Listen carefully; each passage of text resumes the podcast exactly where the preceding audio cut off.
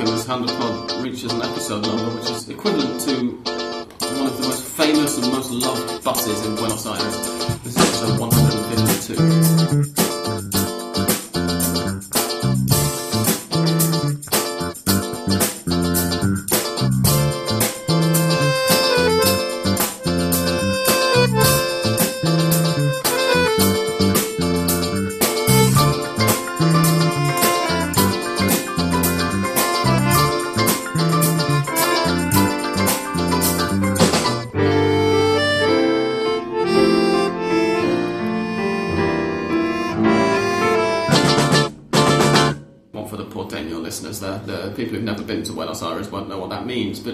But who've come and had to travel from San Telmo to Palermo on the bus will do. Um, welcome back to Hand of Pod. Uh, we're not going to deal with things in a con- uh, chronological order for a change this week. I've got a running list that I've just very quickly drawn up. Everybody's very excited. And who is everybody this week? Uh, we record in Peter Coates' living room. Hello. Welcome, back, Peter. Uh, we've got Andres with us. Hi. Hello. Uh, we're joined very, very special week this week. Uh, Joel's managed to, to get down here. Uh, pleasure to be back on. It's a pleasure to have you back on. And we have a very special guest as well um, a writer from England, a, and a former uh, resident of Buenos Aires, I believe. Yep. Hello. Hello. My name's Neil. Neil Clack, uh, who has written, you wanted to plug it, didn't you? I did. Yes, I've written a book. I've got it in my bag here. I Straight should to have taken it out before I arrived. Get, get, the, plug, get the plug in now. Okay, I've got a copy for you. Actually, I've got a copy for you. It's uh, kind of there. It is. It's, it's called Animals: The Story of England v Argentina, and it's um, it's the history of the rivalry between the two countries, football rivalry that is. Um, there you go.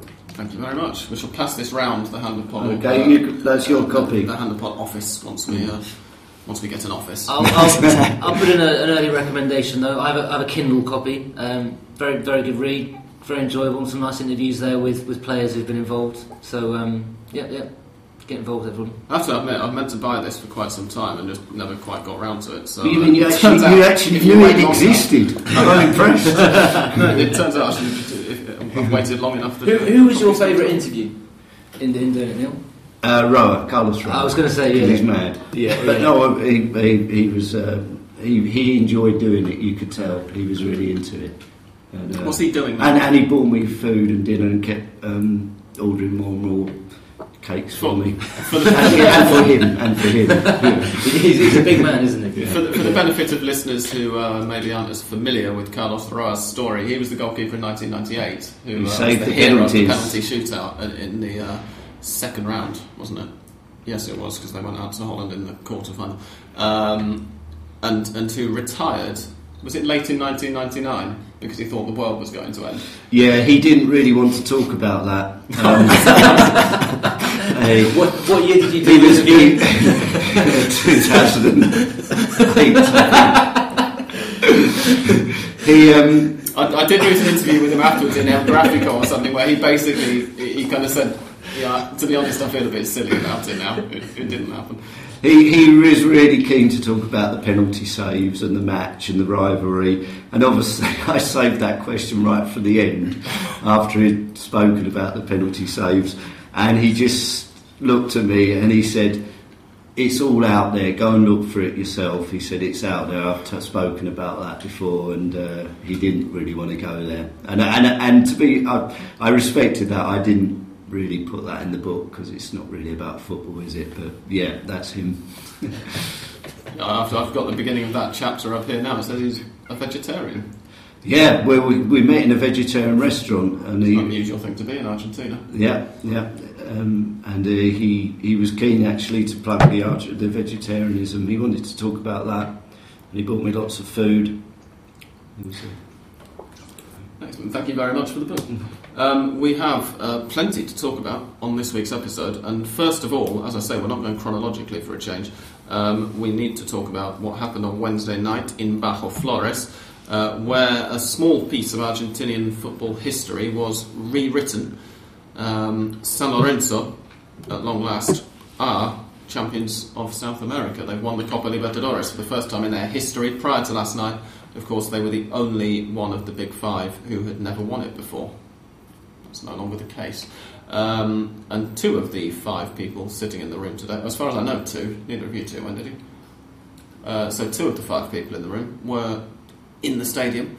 So Joel and Neil, Joel or Neil, jump in first and, and tell us what your impressions were. Well, well, Neil's very graciously allowing me to go first, but I'm going to be quite brief because uh, I was behind the goal, so I didn't really see much of it. I mean, really, I had to read up about it and see the highlights afterwards to, to kind of get an idea of the game. But I mean, the atmosphere was fantastic. It was it was great fun. Um, the Nuevo Gasómetro was absolutely packed. Um, they were all obviously up for it, and and after the first leg, real fit. I mean, it would have been a massive upset not for them not to have done it. But um, but everyone was definitely up for it. Um, I spent most of the game dodging these receipt reels that they kept throwing over, for, which, which looked great. I'm sure all of you watching on TV thought it was uh, very beautiful and good fun. But um, a colleague got hit in the face by it, and it was pretty painful. So um, I was dodging that mostly. But um, no, I mean, and, and, afterwards, obviously, just a great explosion. We, we followed them, the supporters from Bajo Flores, where obviously the stadium is, up to Boedo, and uh, and it was just really great, um, great atmosphere, loads of families, and just um, you know, just to not to put too fine a point on it, just how historic this was, though, because you know San Lorenzo are one of the great clubs in Argentina, and there is this, you know, why haven't they been able to win the Libertadores, especially when you look at you know, Independiente with all of theirs and Boca as well, and obviously River and Racing as well. So, um, so you know, real, very emotional, I think, for a lot of San Lorenzo supporters. So it was, it was great fun, delighted for them. But as I said, I didn't really see much of the game, so I can't give you much of a, you know, are they deserved winners? I, think maybe Neil's. I, I have one question you might be able to answer, Joel, which is for the first half. No, sorry, for the first half hour or so. Yeah. This might have been the levels on the television, but the crowd sounded really, really quiet. I was. Was that the case? I, I, I didn't express this at the time because I thought I'd probably get uh, lamped by the guy who was next to me, who was definitely not working, but did have all the uh, official accreditation and uh, and bibs and everything. Uh, yeah, the no behind us, the behind the, the goal that San Lorenzo were attacking, they were in great voice, hmm. but definitely the the one the the state the the, the, the stand uh, opposite, I guess, the cameras was um, was very quiet. Yeah, it really was, and I'm, I'm not sure if that was nerves, if that was because you know we were saying they're expected to win, but um, they weren't creating that many clear cut chances. So No. maybe maybe it was a bit of nerves. And of course, I- Nacional hit the post a minute in, yeah, yeah, which, yeah. uh, given that it took Nacional about 94 minutes during the first leg to manage a shot on target, was, was quite a, a shock. Um, I suppose it probably hasn't helped the fact how the magnitude of the event, but also the fact that everyone really expected them to win. So Exactly, for all week, people yeah. have been saying, not San Lorenzo fans, oh, well, San Lorenzo are going to win. And, and the the final step, the final step is always the harder, the hardest. So uh, people perhaps in previous prior prior to the match, they perhaps may have been uh, enthusiastic and, and, and, and shouting, and but when on the stadium, uh, things tend to be more like relaxed, and, and, and even perhaps they were nervous, and and players in the stadium in the pitch calmed down the the, the, the, the crowd perhaps uh, because even though they didn't play well, they were like perhaps Nacional was a bit better, a bit better, not being such a great team, but better than San Lorenzo. Players uh, looked at ease. At, at, at least that's that's what I, I, I have seen, and and uh, I think that the, the environment changed when people uh, got to the stadium. I, I Mm. think that it was like that. you know. Neil? I, I agree completely with you. Um, the atmosphere before the match was electric um, and deafening. The noise was deafening, and I loved it because I haven't experienced that for a few years. I'd forgotten how good Argentina's crowds are, and it was fantastic. You had all the um, streamers and flares, there's fireworks, balloons, mosaics. But as soon as the match started, Nacional were the better team for half an hour, and I, I agree with you. It silenced the crowd because I don't think it had occurred to them before the game we could lose this. And suddenly, in that first half an hour, oh, what's going on here? The crowd became nervous. The San Lorenzo manager, uh, Bauza, is Yeah. it pronounced Bernal? Bauza, he said after the game that they were very nervous um, at, at the beginning. And he said they'd been worried during the week. A couple of their training sessions hadn't Yes, gone they- well. They'd had an argument over positions or something. The, the 54 years that from the that semi-final that San Lorenzo it was said a lot this this week.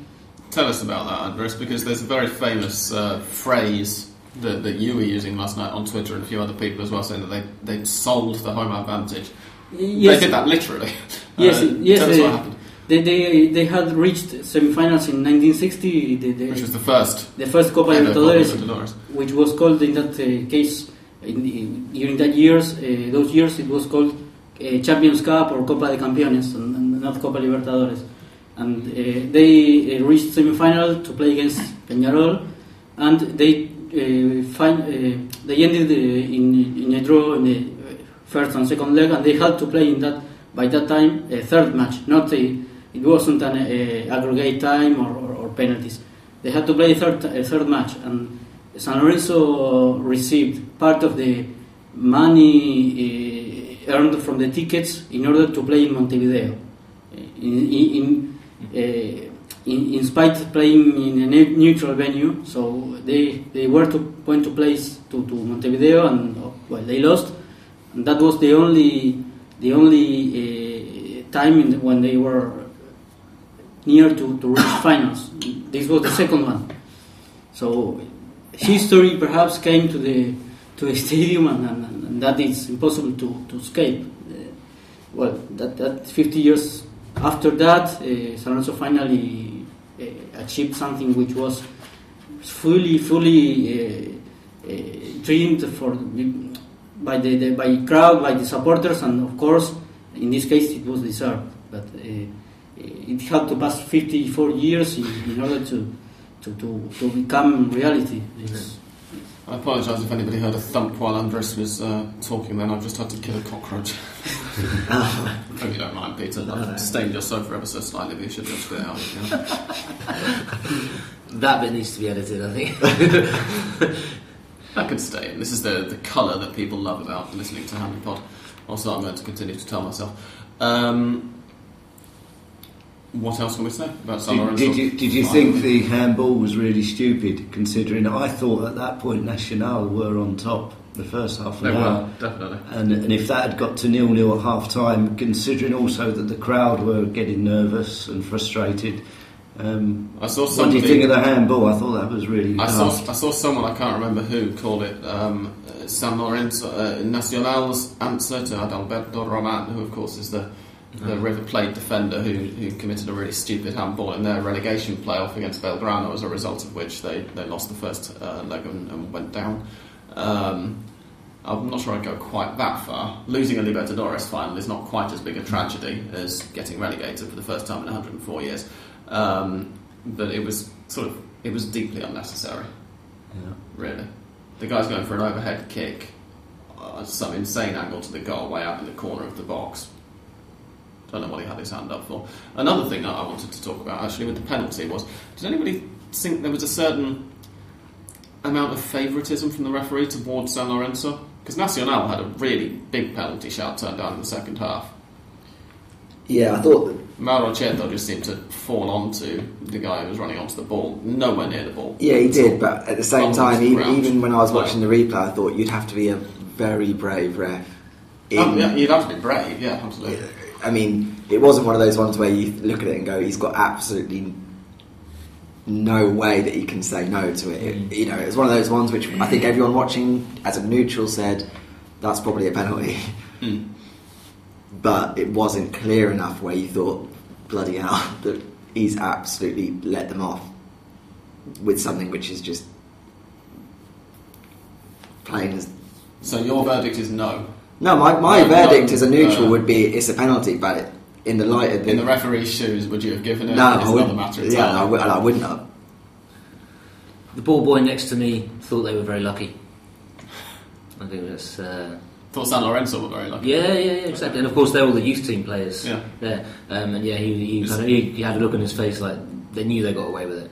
And talking of ball boys, as, as my phone goes off, that's going to be much louder on the recording than, um, what was than it was for us. But talk, talking of ball boys, th- this allows us to link in with a point that we made last week about how well San Lorenzo's current board have done.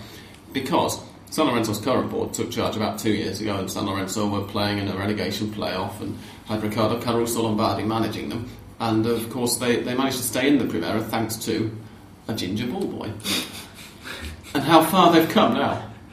We, we all remember Well- this, right? But for the for the benefit of, um, of new listeners, um, two years ago, Caruso Lombardi insisted on putting a ginger ball boy behind the goal uh, that San Lorenzo's opponents were attacking uh, to give them bad luck because red-haired people in Argentina are considered to be bad luck charms. And there's a really there's a there's a magnificent photograph uh, which I can actually look up to try and, uh, and show uh, Neil at least. There's a fantastic photo of Ricardo Caruso Lombardi. Wasn't it front page of Ole when It they was, stayed I, up? I think it was, yeah. Uh, well, The that, photo. by the way, that hasn't changed. I don't know what you're while you're looking for this. It hasn't changed because the, the ball boy who I was next to, he was asking, "Oh, you know, what's this for? Where are you? Where's the the story for?" And he, and just along from us, was a very well known journalist with Fox, and we were just right behind behind the goal, and the ball went out, and the jour- came to the journalist, and he passed it straight back to the goalkeeper, and the ball boy went and had it out with the journalist, saying, "You can get me in trouble for giving it back to them so quickly." Don't you know? And he probably had it out with the uh, with this very well known, I said, Fox sports journalist. So, um, so there, there's still very much that whole. And I started asking him about it. He said, "No, no, no," and he was explaining. He said, "Well, if the, if the ball's on the pitch, he'll throw it on there as well to confuse them. So there's two on the pitch. They've got to kick one and there off." were two at one point.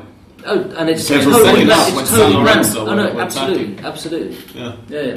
Um, no, as I was saying, there's a very famous photo which I've now got up and I'm showing to Neil, who hasn't seen it before, of Caruso Lombardi celebrating with the ginger ball boy uh, after the game. Um, quite ridiculous. So the, the, gin, the ginger ball boy was quite happy to agree with it and go along with it. Entirely, yeah. And I think the good thing about that photo is that in a relegation, relegation playoff there isn't a trophy as such, but Caruso Lombardi treats the ginger ball boy as a as a trophy to hold him aloft. So, Uh, another point, of course, that a lot of people were making last night is, is how long is it going to be before Caruso Lombardi comes out? Now manager of Tristan Suarez in, in Argentina's third division, by the way, for those who are wondering what's happened to him. He left Quilmes at the beginning of the winter break and joined Tristan Suarez about three weeks later. Very bizarre. Um, how long is it going to be before Caruso Lombardi comes out and attempts to claim some of this Copa Libertadores triumph for himself for having kept uh, San Lorenzo up in the first place? Well, I'm sure he'll. Uh, I I don't know. We'd If have he's to, not already. You, I'm sure he's done already. Um, we'll have to look into how many. I'm sure he'll cla- lay claim for obviously the players that he brought to the club, which must be quite a few of them. Hmm. Still, I don't know whether he, they were his signings as such, but. Um, but of course, they had the Ar- Argentinos midfield of Mercier and Ortigoza. I don't know whether Caruso signed them though. I'm not He, sure. might have been he, he was Argentina's manager at one point. I Yeah. think when they were there. Yeah. I think. Yeah. Uh, no. Um, a couple of other things. Matias Lammens and Marcelo Tinelli turns out they might actually be good uh, directors in spite of us mocking them when they took over because that was the situation, as we say, two years ago, and, and now they've got they're going back to Boedo. The, the Yeah. deals either signed or on the verge of being, so they seem to sign a new bit of paper about it every day. So it's quite difficult to see how far along it is exactly, but it's happening. They've won the championship, and now they've won the first ever Copa Libertadores in their history. Uh, But he, he was a bit arrogant, I think.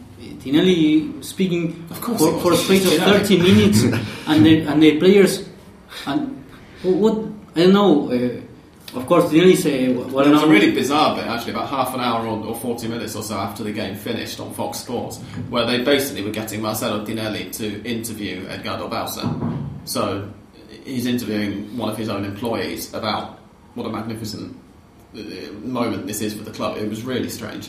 Just the dynamic of the interview was was was quite. Uh, Yeah, I think I think within this, I'm going to defend them here because I saw someone going up to uh, Matias Lammens, the president, um, and getting him to sign a man older than all of us here, uh, considerably, getting him to sign a, a San Lorenzo shirt and in tears saying thank you for when you guys came on board. Well, this is precisely thank, my point, thank you for for what you've done to the club. You've you've done something here for, and it, he mentioned all these points exactly. Boedo, the Libertadores, and everything, and um, and he and he was really el- guy, you know, advanced years, crying, thanking uh, the president for, for everything they've done. And they have done great, um, great work at the club. There's no, there's no other way to see it. Um, and then I, I saw the guy uh, just by Congreso earlier today, this afternoon, just coming out of the parking lot. Um, big San Lorenzo flag draped over his car as he just drove through the centre of Buenos Aires. So uh, it's actually quite close to the San Lorenzo um, headquarters. So. Because the the, um, the sort of romantic narrative is that um, they started doing well after the Pope blessed them, isn't it? Yeah. But the, but the reality is that the new board actually did put money into the club. Is that right? Yeah, yeah. It, it, it, so Yeah, the ball was definitely rolling. Well, Tinelli is, as we mentioned at the time, Lammens was sort of seen as his puppet because Tinelli is one of the, the sort of most wealthy, I don't know about one of, one of the top ten richest people in Argentina or something, but he's a very, very, very wealthy man by anyone's standards, not just Argentine standards. He's also a very. We'd love to have He's also a very busy man. I mean, he's got so much Yeah. going on that he's not. Um, I mean, many other, I'd say all other clubs' vice president are much more involved in, or have much more time at their disposal than than someone like Marcelo and Tinelli does. So, Mm. uh, so Lammens does obviously have a great deal, but he's very young, isn't he? Lammens, isn't he? 34, 34, right? years, Yeah. yeah. He's how old, sorry? he's thirty-four. How old are you? 34. There we go. Exactly, exactly. Yeah, I'm older. Makes yeah. you wonder, doesn't it? I'm there chasing the interview, and he's, he's doing the interview. Need to become friends with Tinelli. We mentioned the Pope already. Uh, San Lorenzo, some of San Lorenzo's squad apparently are travelling to Seoul, where the Pope is at the moment, on Thursday to have an audience with him. Which just makes you wonder how fucking seriously they're going to take this league campaign, doesn't it?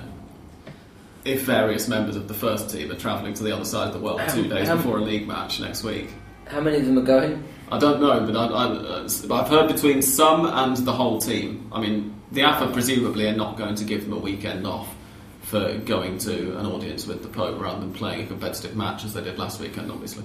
Um, it's quite bizarre. And of course, the other famous San Lorenzo fan who we have to mention, who wasn't in the stadium last night either, Viggo Mortensen. I was wondering where he was, and it turns out he was in um, New Mexico filming a new film called Captain Fantastic.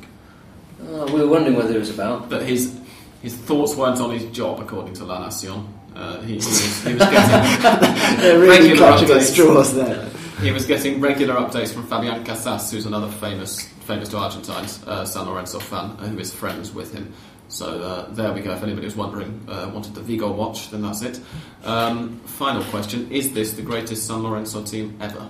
Because this is a tricky subject, especially in Argentina, where several and, uh, of the greatest club sides ever were pre-Libertadores.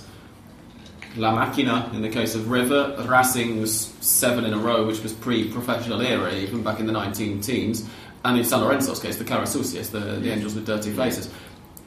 This is the first Libertadores winning side, and for anybody who's seen it, I think most San Lorenzo fans are going to remember it as their favourite. We will be asking Mariano, by the way, he's going to be on next week's episode. He couldn't get the day off work today.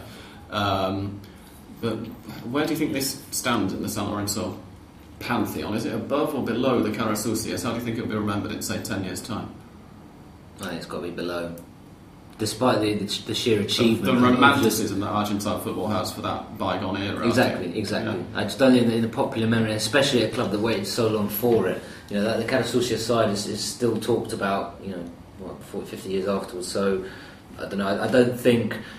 It's such a short campaign, isn't it? And, and there's, Mm. it doesn't even get the momentum because you get the World Cup going in the middle of the, the campaign, so that stops there. So, I don't know, although there was this great atmosphere and great excitement and obviously jubilation at winning the Libertadores. I just don't think the team's going to get dismantled in the next 18 months, if not Well, 12 or so. Well, it's been dismantled even before the final. Well, That's right, during exactly. the final. That's the, yeah, yeah, no, yeah, you wrote during the final. Piatti played his final San Lorenzo game in the first leg of the final because FIFA wouldn't give Montreal Impact a, God, yeah, a transfer yeah. extension, so we had to go then. Um, they've already saw obviously Angel Correa, who played a big part in the celebrations afterwards, but he was injured and didn't play the semis or the final.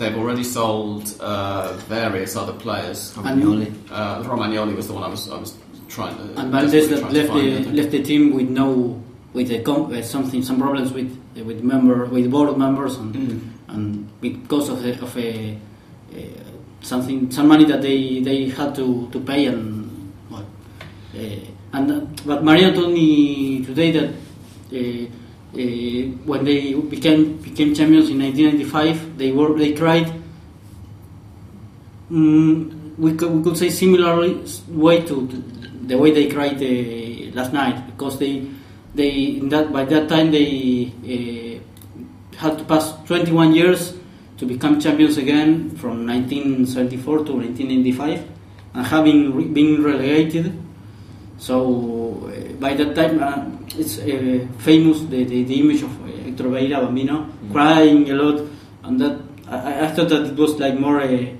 like an actor because it was uh, very like a boy crying like a baby, and and uh, uh, Mariano told me that they the San Lorenzo supporters cried. Perhaps the same like na- like, like last night uh, by that uh, time when they became champions after 21 years in 1995. Uh, of course, they didn't know uh, that 19 years after they would be the champions of uh, Copa Libertadores. I think I, th- I think if they don't win the Libertadores again in the next 50 years, Yeah. it will be remembered. This team will be Oh, remembered. absolutely, yeah. And, and, and as the as, and the longer the time goes on, the team will get better and better Yeah. in the Yeah. memory. Yeah, it, will, it, it will be a famous, great team that Marcelo Tinelli has the same age, ha- 54 years, that the time that they uh, ha- when when they reached semifinals and the, the stories, he, he was he, he was being born. right. And, and, uh, yes, the people with 88 years, uh, old men that perhaps won't uh, see San Lorenzo be champions again, and it's, it's very touchy. Yes.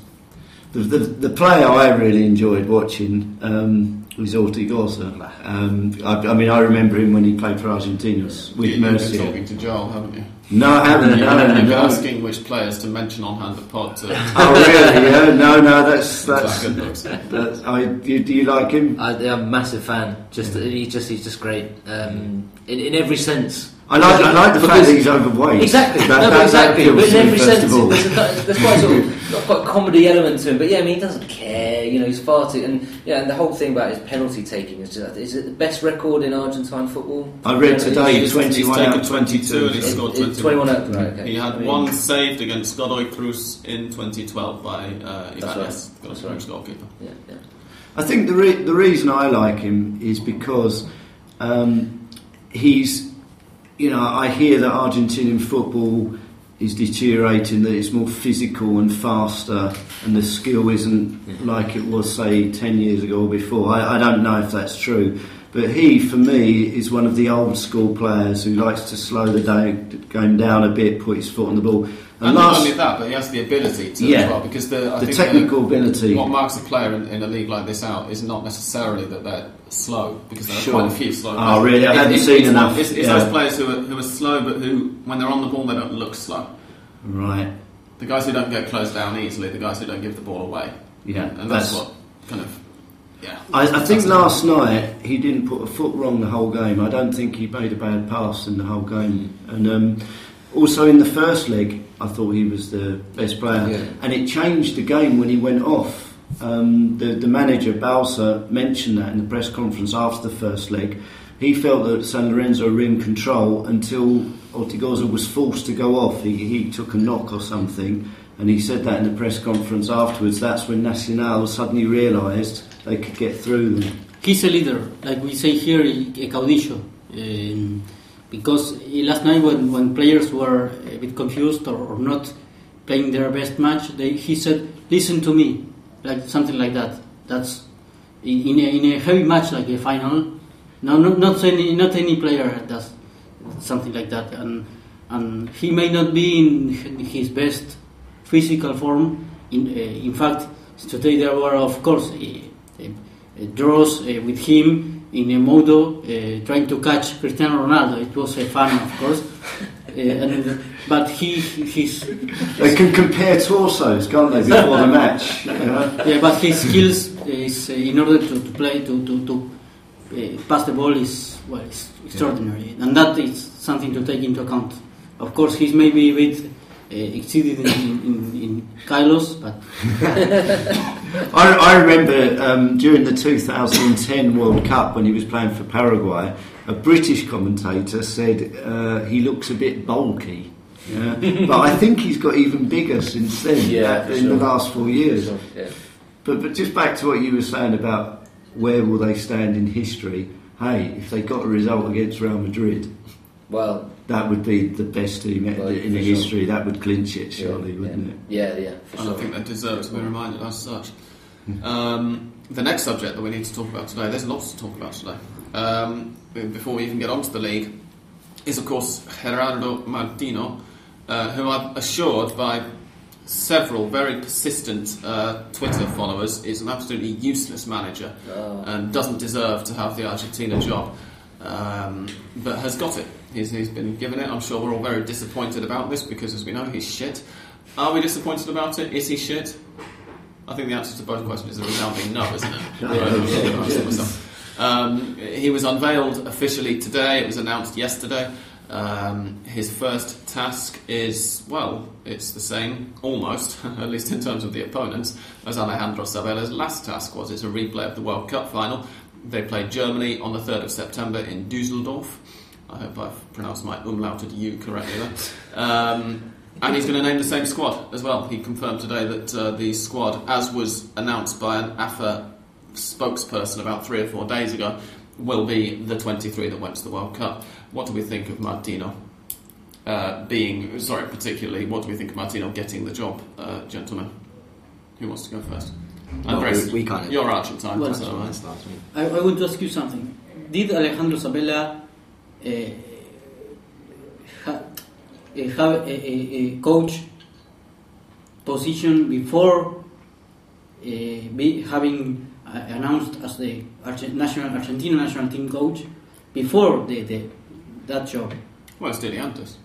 Not I, That was the I, I, I, I regarding the World Cup.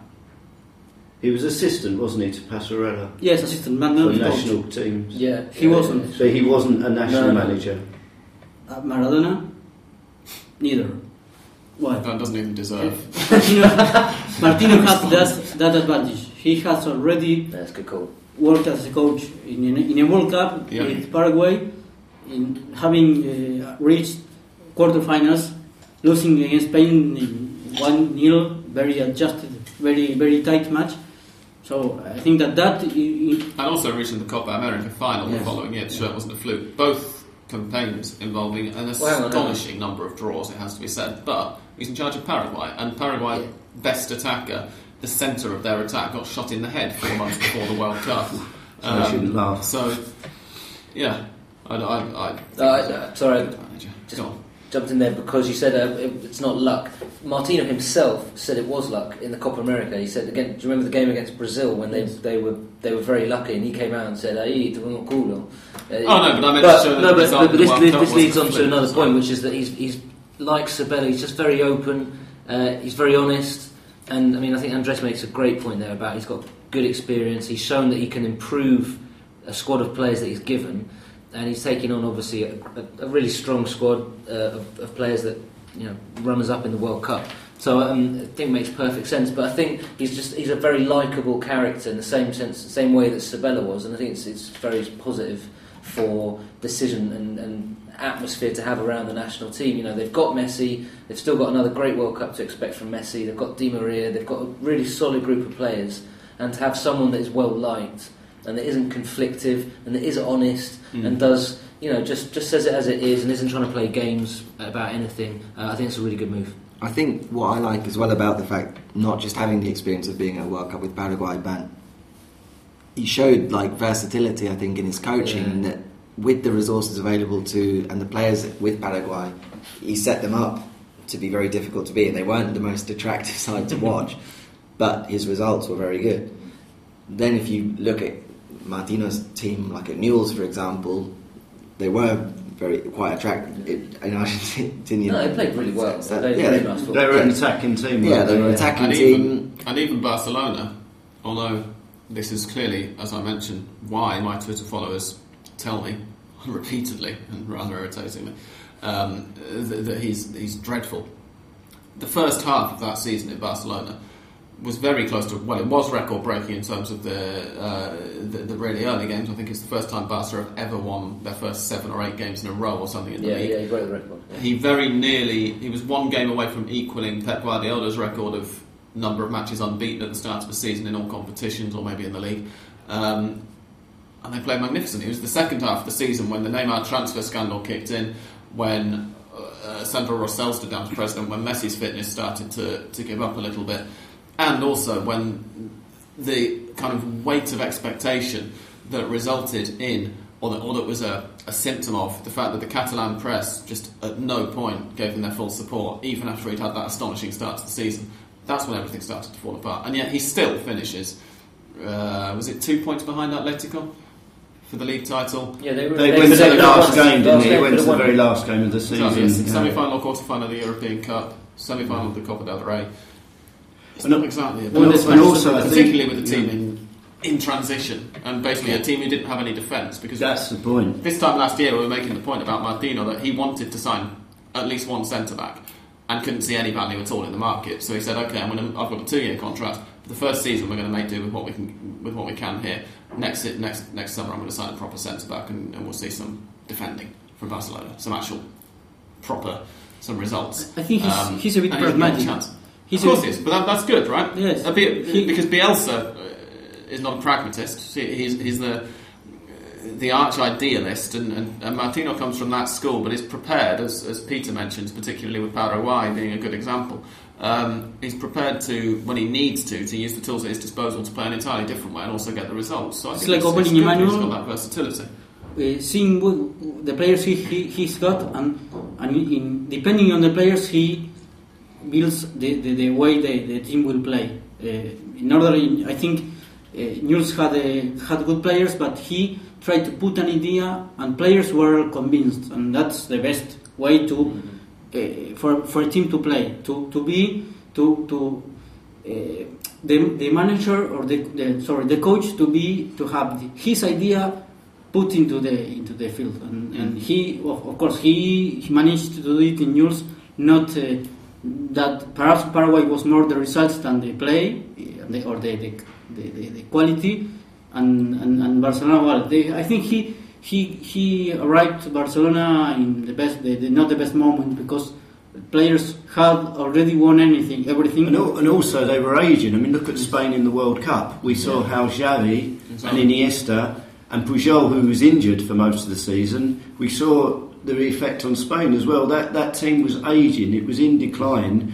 And correct me if I'm wrong. He took over when the previous manager had the cancer. Was it Yeah. Vilanova? Yeah. So the season had already started, or was about to start, wasn't it? It, So- it was he, he took over before the season started, but that like he didn't have. or so Yeah. before So he had no Bowl or something, so- pre-season, and they gave him a team with no centre backs or with one centre back because Yeah. Pujol was injured.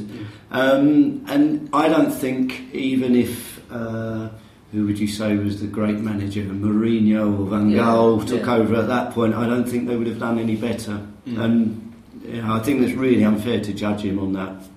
Those Yes, eight months he was he at suffered a lot in co- press conferences with journalists uh, asking him questions that as he as if he were a, a, a rookie and, and, and journalists were like the expert the, the, the Well, I think that was the problem is that the negativity surrounding his appointment. I mean, the amount of articles Yeah. of like this, who have Barcelona appointed, as if, as if he was an absolute nobody, was ama- amazing. That that was the, the the European press's view of the appointment, and I think he never really shook that off, even with the great start that you mentioned. Yeah, but they, they still were- uh, like, oh, No, no, absolutely. I think he was never given proper crack, crack at the whip. And Neil made a great point about you know taking over from Vilanova when the club was in a bit of an, an emotional wreck, didn't have the defence. There were stories about how a lot of the, the players there were sort of quite surprised, to put it lightly, uh, of his very sort of old school training uh, routines and tactics. But at the same time, he said, I, think he, you know, he started so strongly, and he was never, he was never taken on board, never given that chance. And you know, everyone says, "Oh, Messi had a dreadful season. He scored 41 goals in 51 games." So He was injured for a lot of it, He was- wasn't as well? Or yeah, he he missed some picked up the injury, and you know, 51 games, 41 goals, still pretty pretty reasonable uh, numbers. And as Sam said, you know, close to all of the titles. So um, it, it's strange how, how strong the uh, the backlash is against him. But at the same time, today I saw that he. He admitted he said it was a, I was a complete disaster in Barcelona. So it's uh, it, it, you know I wonder how much he's, got- he's just kind of just trying to A little bit of one. self-criticism is uh, bit of self-criticism, but also right? just get rid of it and just not talk about it anymore. And, and from his point of view, say, right, I learned from that experience. Um, you know, maybe, and, and actually, I just wonder that we mentioned he was handed this this situation at Barcelona. It took a long time to finalise the contract with AFA, and I wonder whether that's part of the experience. Maybe said, "Hang on, I'm not just taking on, Yeah. I'm not signing just anything here. And this is the I'm going to say, you know, this is I'm only doing these conditions." And one of uh, the this, sticking points, that. of course, which is another thing that's, that's promising to, uh, to, to, to discuss, and that possibly our listeners will be a little more uh, interested in than the majority of world football fans, is that one of the sticking points in the contract negotiations was how the youth teams were going to be run. Um, Martino wanted to bring in his own man. I can't remember the name now, but it's the guy who's in charge of the youth teams at Newell's at the moment. Um, he wanted to bring him in straight away. The AFA have a contract with the current under 20 manager to run the youth sides. That current under 20 manager, um, the surname of the current under 20 manager is Grondona. The first name is Julio. Um, No, the- no, it's not. It's Humberto. Sorry, Humberto. Julito is, is the Arsenal de Sarandí president. It's easy to get them mixed up.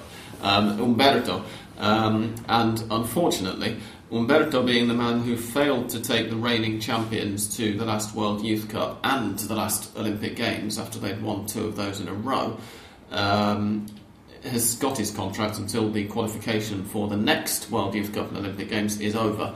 Which means if they do qualify, he's going to take them to next year's World Youth Cup. If they don't, then the new man comes in, Martino's man, and doesn't have very much to do.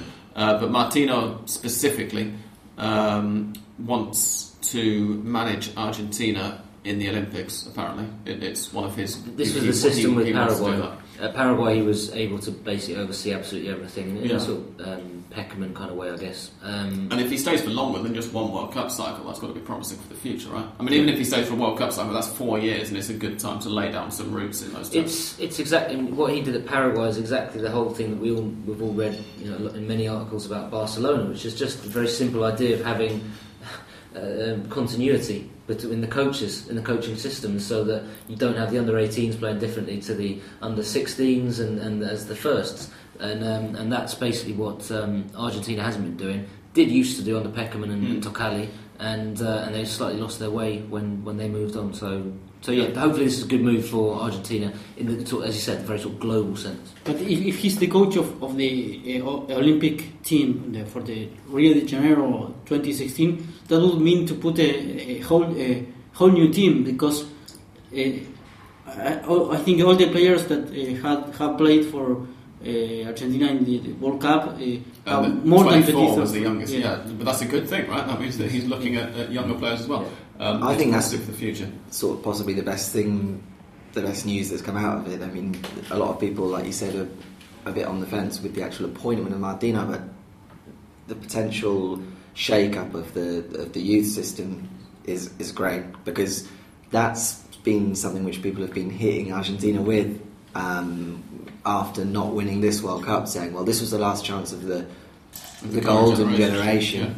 Um, and the youth teams coming through are, are, are crap in comparison Yeah, yeah. with um, This is with the thing, the youth teams coming through just don't have Lionel Messi playing in the attack. Well, it's a bit of a that- difference between that and actually being crap. Like, they're going to be worse by definition of not having Messi in they the don't team. have a they don't have a Sorry, player like Messi, one in a generation type player, and they also are, like you said, managed by someone ill qualified to do it. Mm. So I think bringing in some coaches and, like Joel said, having a, a structure which runs the whole way through, all the way up to the first team, is going to be hugely beneficial.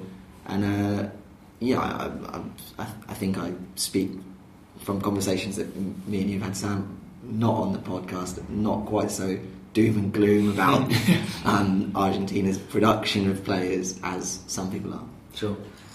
Do you think um, Bilardo's resignation was he? Did he jump or was he? Was But he it wasn't a, a resignation. There's no, there's no one who's going to push Contract Bilardo. finished. In, in you, don't, look you don't think that was part of Martino getting In- the in- job that he I- I set don't- that as a condition? I, I think it was, yeah, but I don't think that he jumped. Uh, sorry, I don't think he was pushed as such because I don't think there's anybody in the new look post Julio Grondona AFA who is big enough to push Carlos Bilardo. I think the only one- Right, yeah, I do, I do completely. I, I think that Bilardo looked at it and said, okay, if this guy's coming in, if he's the best manager, Bilardo is not my favourite person. I don't think he's any of our favourite per- persons. Um, but but I think that he's uh, enough of a, a person to to look and say, okay, if the new guy coming in doesn't want me, then I'm I, I'm going to go. I think Yeah. it was more that than anything because I can't imagine Luis Segura and certainly not Julito Grondona going to him and saying, "You're Yeah. out," in the way that, that Julio Grondona could have done. Yeah. Um, but wouldn't have done. no, exactly. No, wouldn't have done, but uh, but could have done if he wanted. Anyway, we are aware, uh, by the way, that when we talk about a new Argentina manager coming in. There's an enormous, hulking, great elephant in the room. We're going to talk about him uh, a little bit later because we've had a listener's question about that elephant. Um, it's a, a black and white striped elephant, in case anybody's still a bit confused about what I'm talking about. Um, for now, yes.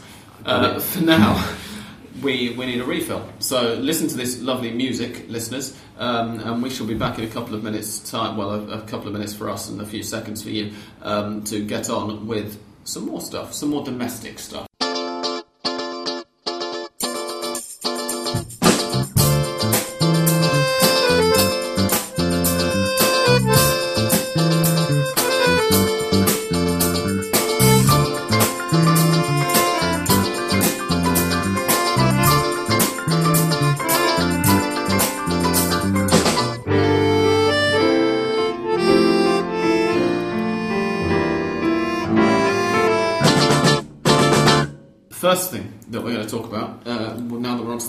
Stuff, is that uh, this is a new look AFA, as we've said a couple of times in the last couple of weeks.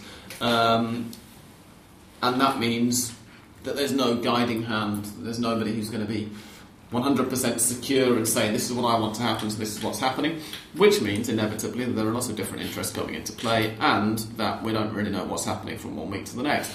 We discussed last week the format of the championship that we were going to be transitioning into, and we talked about how that was initially supposed to be going into a 30 team year long tournament starting next February, and by the point we, by the time we recorded last week, was going to be a 30 team season long tournament starting next August after two transitional tournaments. What has now emerged since is that the AFRA are discussing. Th- This, this irritated the, the lower divisions somewhat because it meant that essentially they were going to be playing the transitional, uh, the first half, sorry, of next year for no reason whatsoever, or the transitional uh, tournaments next year for no reason because no one was going to get promoted or relegated.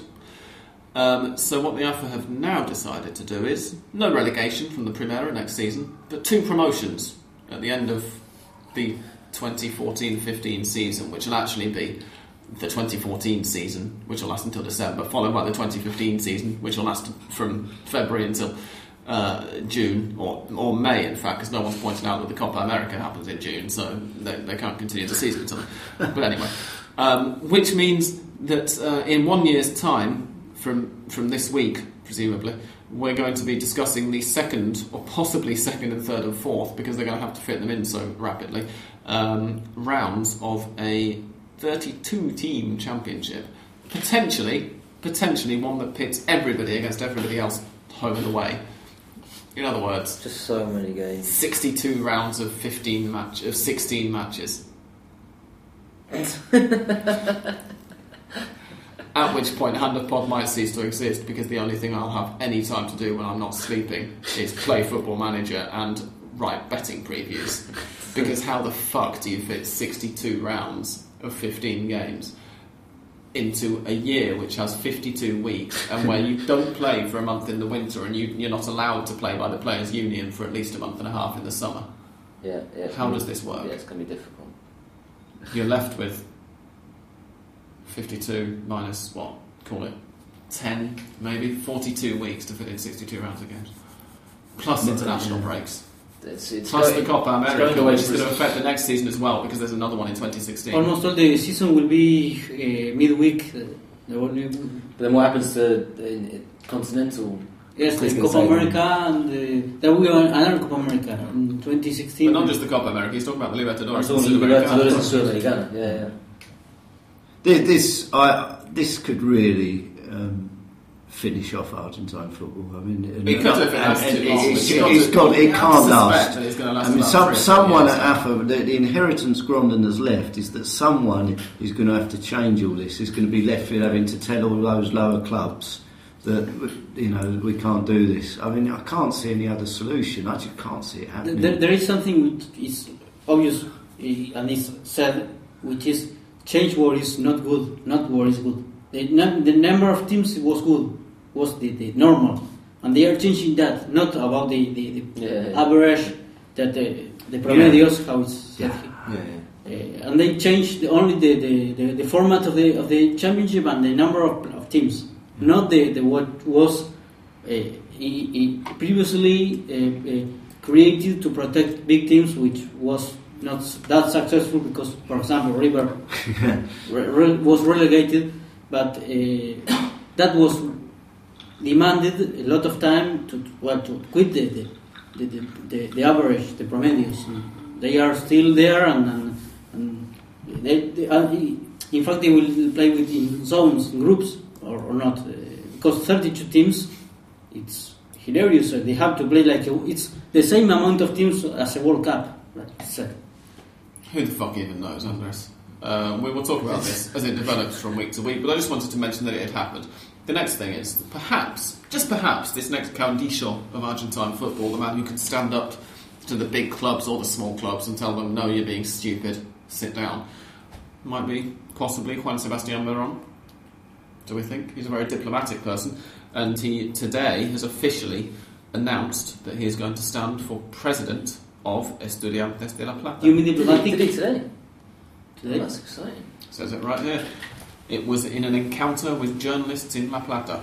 The elections will be on the 28th of September. Did Huck Um, not have a correspondent there? We should have sent someone down. Well, if you want the job, Joel, I would have. Uh, I, I didn't know. Didn't have no idea you have what was access to a car, which, which It's puts said- you immediately. I, I must tell you that, that there are 70 kilometers from here to La Plata, so if you want to go there and be the president, Well, you've interviewed him, of course, Joel. So uh, I have, yeah, no, everyone, Yeah, knew for a long, everyone knew for a long time that um, no, no, no special access. I can guarantee that. But um, but everyone knew for a long time that he was going to move into to, as we in as, fact as mentioned, director. we in fact which- mentioned on last week's Hand of Pod that there were posters that went up in La Plata last week. Yeah. Um, No, but I'm talking about like, a, few, a good few years ago. I mean, he's always been. He's always he's as a player for the last few years. When he returned to Estudiantes, he already essentially had a Yeah. director's role. And he said many times, Yeah, I'm yeah. never going to be manager. If I do do anything with the club after after I retire from playing, it'll be. But it's going to be political." very interesting. He's very sharp, very well connected, very respected, lots of power already, uh, and, And it's he's going to be very loved by the interesting to see how he. fans. How it, he'll, he'll, I mean, he'll, he'll definitely win. And yeah, exactly. I mean, no, no one has any doubts about his about the place the club holds in his heart. Too. That's the other thing because he's spent most of his playing career in Europe, sending back portions of his paychecks to pay for Exactly. youth training facilities, first team training facilities, um, uh, all that kind Yeah, of stuff. yeah, yeah. No, and he. Um, plus, he's not River or Boca, so that's fine to be AFA president. The only thing to be AFA is it's, he needs four years Yeah.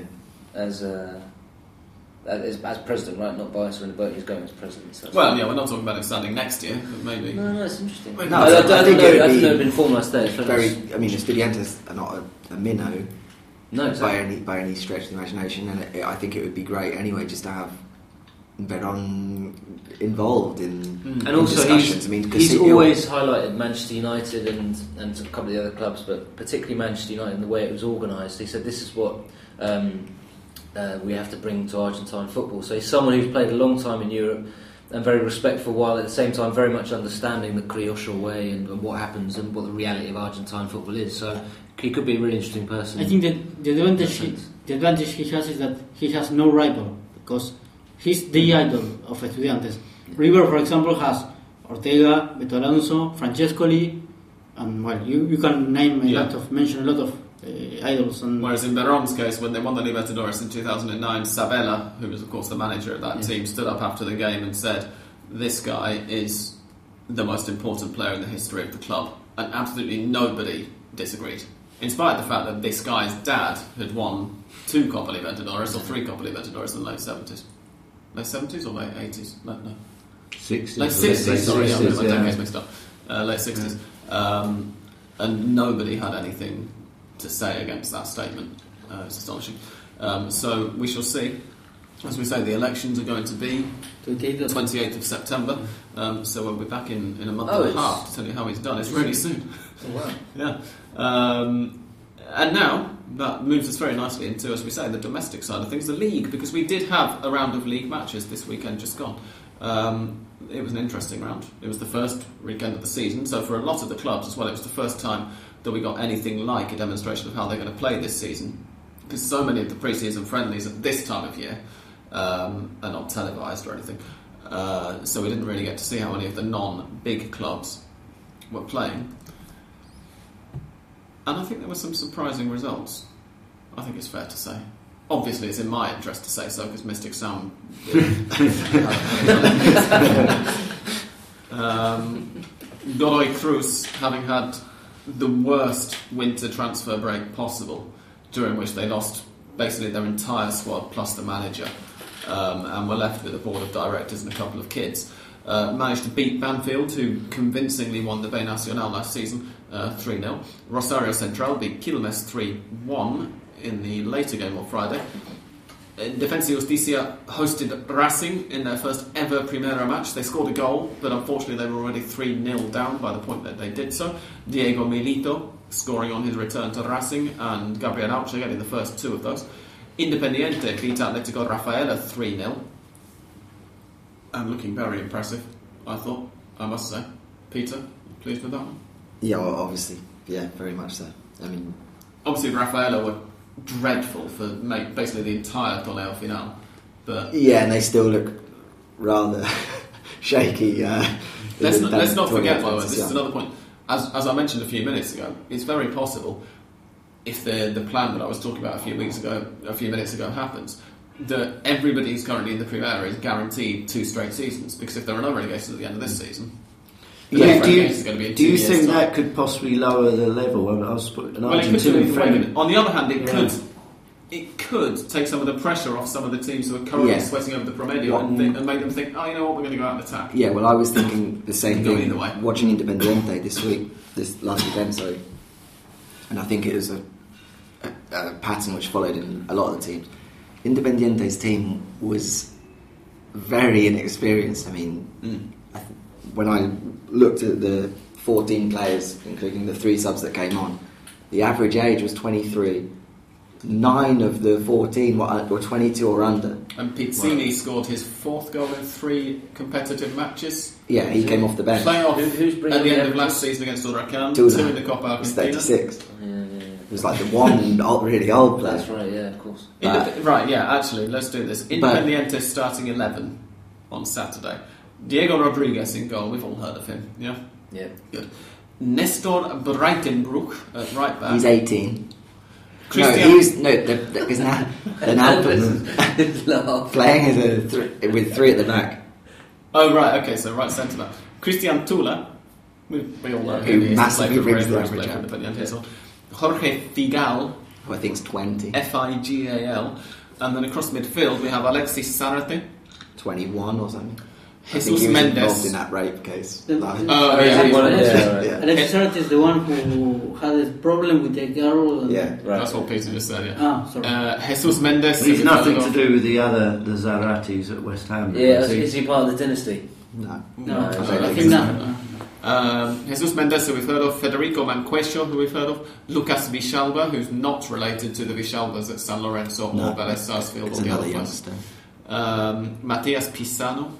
Yeah. who- yeah, everyone. There's Claudio Riaño, of course, who was making his debut, right, after Yeah. signing from Boca. And Juan Martin Lucero, who I think scored the first goal. No, he third- scored the the third third. goal, in fact. He was making his debut as well. Yeah. Um, and then the three substitutes were Francisco Pizzini, who, as I say, scored his fourth goal in three competitive games, if we include the end of last season. Um, Rafael Barrios. How old old's he, Peter? Tell us. I'd wa- uh, put a wager on him being one of another one of the people who's under 21. And Franco Bellocq. Yeah, and he's 21. He played for the national bay, yes. Those Yeah. Yeah, I remember that he's name. another youngster. Uh, yeah. What about Um, German Mont- Montoya? He's not a youngster, is he? No, old is he? he's absolutely ancient. He's the, He's about 40, isn't Yeah, he? exactly. How old Or something that he didn't play. Yeah. Um, I didn't even know he was still around. I just Yeah. saw the name there. That's amazing. They've got to connect to that. Brilliant. Uh, River and Boca. oh, sorry, as I dropped my pen there. River and Boca, as ever, we, we shall leave till last to discuss. Um, Arsenal beat Estudiantes 2 1 with a latish goal after being 1 0 behind. Estudiantes looked really awful in the second half of that, especially. Uh, the first half was just bad from both teams. Um, Tigre lost narrowly at home to Vélez 1 0. And last night, or well, not last night, but Wednesday evening, kicked off at 6 o'clock. Uh, which by Argentine standards is, is an early evening, if anything, um, was uh, there was an early goal from Silvio Romero, which meant that Lanús beat Belgrano 1 0. In another, I missed nearly all of the game, but I heard afterwards that it was pretty bad and that I hadn't missed very much.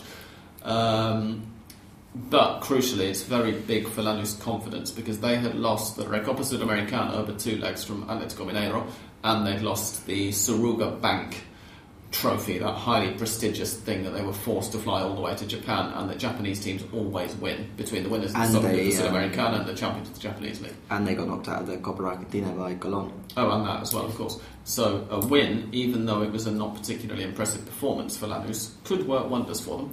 And now we need to get on, of course, as ever, to River Plate and Boca Juniors. And as we do, before we get on to how they played, Joel uh, has a bit of a rant to make about um, Oh yeah. a few days ago. Uh, Alejandro Sabella, and I didn't hear about this at all. It was done by the That's how time I saw your email. Just to, yeah, yeah. It's how Alejandro Sabella was, was linked with the Boca Juniors job, which, by the way, listeners, is not currently vacant. Yeah, exactly. No, I, I don't feel as strongly as I did when I emailed you all, but um, I did still do feel quite strongly about this. So um, the rumour was up and running. I saw it late in the evening, and it was dismissed by 11 a.m. by the Torneos Boca correspondent. Which is why I missed it because I got up a few hours. So basically, yeah, it, it, it, it lasted for all about 10 hours, and, and it's just wrong on many levels. Uh, there- we're only one game into the season, Bianchi's still in work, um, Bianchi's still Bianchi, so regardless of, of what happens at Boca over the next coming months or whatever, he is the greatest coach, most successful coach Well, in, we say over the in their months, we'll in their well, sure, but but you know the point is, you these kind of coaches I think deserve and certainly earn um, a, a certain degree of respect about how it's dealt with if they're eventually sacked. So just this whole behind the scenes thing, just to even suggest it, even just to filter whether there were uh, conversations with Sabella or not, is um, is distasteful. I think. And it then, has to be said, and then with this that, is the press, that this is not Sabella's parties because when, No, no, no, as soon as Sabella's Well, agent this was is it. asked about it, he said it's impossible. Well, exactly, and this is it. Sabella's. Sabella's uh, Estudiantes and River Plate. He's on the record saying he would never coach Gimnasia because of his La Plata, his Estudiantes uh, connections, and I'd be happy to wager that he's exactly the same for Boca. Uh, not to say it's impossible. I mean, Menotti you know, went there. Bilardo, uh, what was it? Um, Di no, no, it was- Stefano. but I mean, Di Stefano is, is the is the the example. So it's not impossible, but I just don't don't see it at all. Plus, Sorry, I, I just occurred Plus- to me while you were talking that uh, some listeners might find that slightly cryptic reference. Um, Alfredo Di Stefano, for those who don't know, is the only person ever to manage both River Plate and Boca Juniors to Primera División titles. Exactly, And they were the only sure. two Primera División titles he won his, his term as manager, I think is right. Yeah, saying, but yeah. But um, and, and just and then you know, very final point, just that he's just come off, uh, just left the Argentina job. I mean, would he really want to go into the pressure pot of Boca, taking over from Bianchi? Plus, he's got I just don't from, see. I just don't see it at all. Well, he So- he didn't have the and, and energy he's got offers from how many it. European Yeah. sides? Yeah. not just So- the, not just the pressure and like having the energy, but I just think his stock has risen with the with Yeah. with what's happened in the World Cup. I mean, I think his he didn't do his reputation any harm in getting Argentina to the final, and and the way that he took over Argentina at a point when they were rather disjointed. He, he created a system which got the best out of Messi, etc. We've talked about it for weeks and weeks. Yeah, yeah.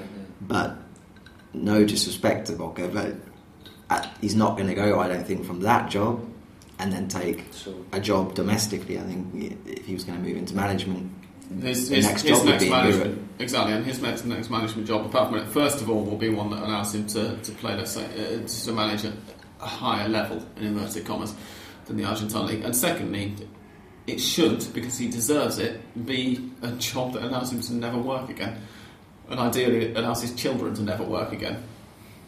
If you, if you get my meaning, you know, like he, he wasn't, he was something like the.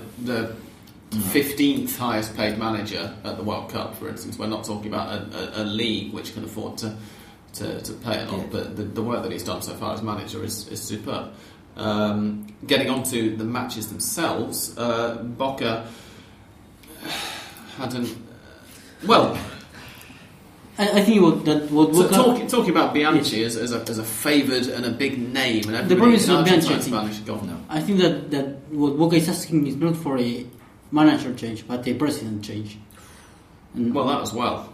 Yes, Yeah. and, and because uh, they were like when you do things in a way, n- not in a straight way, it's uh, remarkable. And, and in this case, they they didn't want Riquelme, and they were all the time saying, "Yes, we are going to meet with Riquelme." I saw something magnificent on Twitter a few days ago, which I think was tweeted by uh, Federico Munoz, who came on here once uh, and never replies to our emails anymore.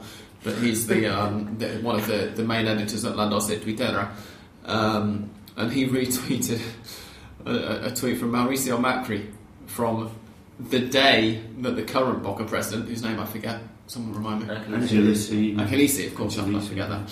The, from the day that Angelici won the election, uh, Macri, of course, who is the current mayor of Buenos Aires and is, is, is the, the former president of Boca Juniors, was president of Boca when they won all those Copas Libertadores at the start of the century, um, saying, uh, and, and Angelici is very much his man, Yeah. and, and Macri, Macri tweets him and says, um, Congratulations to Daniel Angelici for winning the presidency. He's going to put Boca back where they deserve to be. And Fede tweeted this on Sunday, right after the result against Newell's Old Boys, which was a 1 0 defeat. And more importantly than the result, the performance. Because this is what we always say when you're looking at a team in transition, the, the, the performance is always more important than the result. And the performance from Boca on Sunday was uh, one of you say it because I don't want to. It's going to sound like bias coming from a, a River fan. Well, it was dreadful, but um, and you do have to look at it. You talk about transition, though. Bianchi came in when Ramon Diaz came in at, at River. Indeed. Ramon Diaz has been gone, winning a league title, and Boca just haven't got going at all. And you can say, right, the whole Riquelme thing has, has overshadowed everything, but he Bianchi, with all the power that he has, given this reputation and given his history at the club, he hasn't been able to. To, to, and so maybe this is what Andres was talking about in terms of the directors. Maybe that's where the problem is. But at the same time, I find it difficult to to quite buy into this um, that it's that he doesn't have the responsibility as well, which is I'm trying to say earlier that you know Yeah. he's got great history, but it's not working, and, it, and he's been Uh, there for a, how long now? He's Two also, years. yeah, well, Well, and yeah. crucially, that's uh, several transfer windows, Yeah, and exactly. he's brought in his a lot of his own players, some Right. of which he brought in and let go in the same Exactly. time, Yeah. Right, exactly. which shows a huge This amount of thing. uncertainty. First of all, as Joe quite rightly says, the Riquelme thing overshadows everything at Boca. And if one manager is going to come into Boca and have the influence and, and the the popular support from the fans to say we can't rely on this guy anymore. Yeah, he's great when he plays, but he plays once every four matches. We've got to try and build a team that can play in a different way. It's Bianchi, and he didn't do that. And the other thing is that, as Peter says, he's, he's consistently undermined the squad in, in the time that he's, he's been in charge. Ed Malyon tweeted to me during the match, this might be the worst Boca starting 11 I've ever seen in my life. And after looking at it, and I'll read the starting 11 out in a second, the front two, on paper, are not bad. But the rest of the team is iffy, let's say. In goal, Agustin Orion, no complaints there, I think, even if we were Boca fans. Um, third choice. third, Argent- third choice World national Cup squad, and, and nobody said anything about that. It- it- as, as I've said many times before, it's a league with a lot of very good goalkeepers in it, uh, much more than outfield players, I think. Um, and Orion's as good as any of them. And then a, a back four of Hernan Grana, new signing, Lisandro Magallán, Daniel Diaz, who came from Getafe but has not been that, that good for them, but he's not been that bad either. From Let's not forget, Magallán is replacing Matias Caruzzo, No. who was the penalty Ca- machine. That's Cata Diaz. He must be Yeah. quite old now. isn't Yeah, he? He yeah. was with Boca 34 originally. or 35. Uh, Nahuel Zárate, a left back, who has been mm, fairly average. He's only young, but still. Midfield of Cristian Erbes, Fernando Gago, Federico Bravo, and Federico Carrizo. Gago, Gago, um, because Ga- Gago's been shit since Yeah. he came back from Argentina. Since he came back to Argentina, what a year and a half ago, two years ago. right, that's interesting because And the other three, who are they? What, what Bravo can you and say about Carrizo. them apart from their Boca Juniors midfielders Yeah. in the current era of Boca Juniors? I- They- they- I and then would- a front two of Juan Manuel Martinez and Emmanuel Gigliotti, which is, yeah, they're good. They, they didn't have the service the other day, and they're not going to get the service from that team. Um, but in and of themselves, they're, they're fine. I, The I went. nine players yeah. behind them, well, the eight, the eight outfield players behind them, because as we say, Orion's fine as well. This is a Boca Juniors team. That doesn't sound like a Boca Juniors team, does it? I, I went to the Boca game. With, it's the only match I really can speak about. It's the only one I saw at the weekend, and I went with an old friend who's a big Boca Juniors fan, uh, who I used to go with a few years ago, and I was quite shocked by how much lower the, sta- the standard was. Because when I used to go, they used to have um, Palacio and Palermo up front with uh, Guillermo Schelotto, who, who was on the bench because Palacio was keeping him out of the team. And Gago was very interesting because Gago was really good when he first started playing at Boca, and it, his career's not taken off, has it? Really, he, he didn't play in Madrid much, did he? No. And I, I wonder now. My, my friend was suggesting that maybe we didn't realise it at the time. It was that Gago was actually playing in a very good team that made him perhaps look better than he really is. I, I don't know. Well, what this do you is, the, think this is about the that? thing that when when Fernando Gago was sold to Madrid, a lot of Boca fans, the attitude was, okay, we got a, a lot of money for him by Argentine mm. standards, especially, and we've got this other kid coming up who's even better, and that was know, Banega. Gago. And I don't think we've seen anything from either of those two players' careers since That's to suggest right. that Banega, in fact, wasn't a lot better than Fernando Gago, in spite of the fact that Ever Banega clearly has a screw loose and is not the most mentally intelligent player in terms of how he's managed his career since and, and the clubs he's been to. And yeah, his, his form in the first half of this year wasn't brilliant, and uh, some of this. Uh, mentalness has perhaps translated into the rumoured reasons for him not getting a place in the World Cup squad. But still, Gago And Gago was Yeah, really without being- poor. on- without on being a Sunday. bad player. Really. Yeah, he was very, very. Oh, I saw uh, Diego Maradona said it the worst. Not that I put much substance in Diego, so I just want to No, put that on record. um, but he said it was the worst game of But Gago's career or something. Yeah, he did, he did, and, and it was it was very poor. But I mean, Gago, I'm, I'm not gonna. I did go down and I did put my name next to an article in which said which said that um, Gago was one of the most important players for Just to be Argentina clear, at, at the World you- Cup. you- so when you I'm not, I'm not gonna be. say you I'm going to stand by next it. to When you say you put your name next to it, you mean you wrote it, right? they're, they're not ghostwritten. That's what I was driving. at. so, uh, but but it is strange because he hasn't had a, he hasn't done well since he came back from Europe. In Europe, he didn't settle as he as was expected. And, and Neil, it's an interesting point that you're making there about how maybe he, he looked better in that Boca side than than he maybe was, and yet. In the qualifiers, Gago was very important for Argentina. Oh, I, hadn't seen, I hadn't seen that. I thought he was and- poor in and- the World Cup as and- well, but I haven't seen that. And based Well, on based the on Cup, based on the he was. qualifiers, we went with the line that he was one of the most important players for them hmm. because because he just He was the balanced, man he who balanced charged with giving Mascherano so Messi. well. He Yeah. just brings something completely different in yeah. terms of the range of passing. And when Gago is on form, he's a spectacular player with I mean great passing. yeah, I remember. him, But yeah. but the but the I mean his performance levels have been so poor in the last six six He's really- months or so. 18, I'd say 18, because even when he had, when, when he came back to Vélez for those, Yeah. si- well, sorry, when he went to He's Vélez, been injured not a lot. back. Yeah, yeah. He's for getting match angry very six well, fast. what, what was he like at season at Vélez? Boca. Sorry, what was he like at Vélez? He was equally poor. He, he was no, he, no, sorry, he, he was injured. He was injured the whole. I think Well, that, that's- that is well, the key. Yeah, he, did when like, he- he played like one game. And And he looks like he's getting angry very fast with his teammates and Yeah. his rivals. He's like all the time like this gesture, like he's not co- not comfortable. And but do you know? Do you want to know why I say that Boca needs a change of of, of board members? I today I heard the news that they had bought a, a defender called Tiago Casasola from Huracan in Oh, this is 2012 hilarious. Yeah, for seven seven thousand hundred dollars, and now they No, have no.